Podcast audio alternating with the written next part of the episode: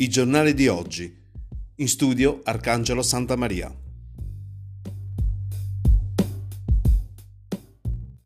Amici di Radio Valguarnera e valguarnera.com, una buona giornata da Arcangelo Santa Maria e benvenuti alla rassegna stampa di martedì 14 luglio, rassegna stampa che come sempre va in onda grazie all'edicola tabaccheria di Luigi Alberti che a Valguarnera si trova in via Garibaldi 98.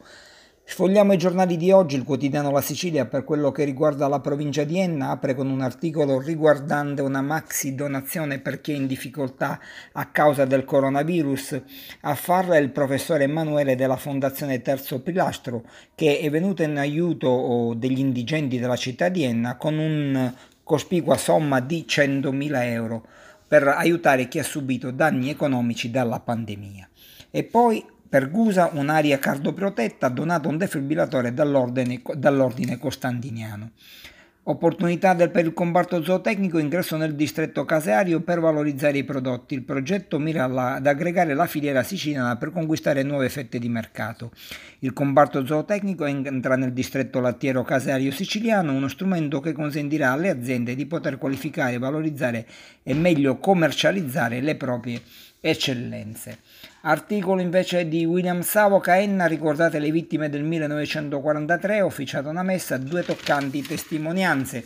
E poi c'è un'ampia pagina con i centisti che quest'anno hanno acquisito la maturità eh, all'Istituto Leonardo da Vinci di Piazza Armerina, esami di maturità con tante disposizioni da rispettare, la preside Vilma Piazza che dice un premio va agli studenti del Sarale, sono persone speciali, c'è un mondo dietro ognuno di loro. Poi Troina, gli esami di maturità a lettere Majorana, anche qui la foto dei centisti che quest'anno hanno acquisito la maturità. In terza pagina si parla del comune di Piazza Armenia, le variazioni di bilancio con lo sblocca uh, cantieri. E poi, sempre Piazza Armerina, Mattia, il segretario nazionale, elezioni da asso di Promil a tante situazioni disomogenee e Leonforte visita impegno dei Marines piantano rose con i volontari. Andiamo a Val Guarnera, Val Guarnera incontrata Marcato, scala pericolosa ed erbaccio ovunque a denunciare eh, il cattivo stato di conservazione del cavalcavia di Contrada Marcato e il valguarnerese Salvatore Presburgo. E poi, sempre Val Guarnera, eh, il candidato a sindaco Biuso chiede all'ASP di aumentare l'assistenza specialistica al poliambulatorio.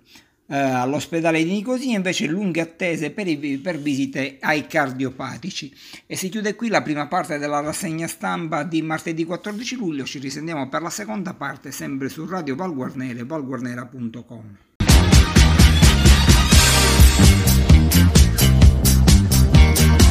Segui radiovalguarnera.com in diretta per voi ogni giorno.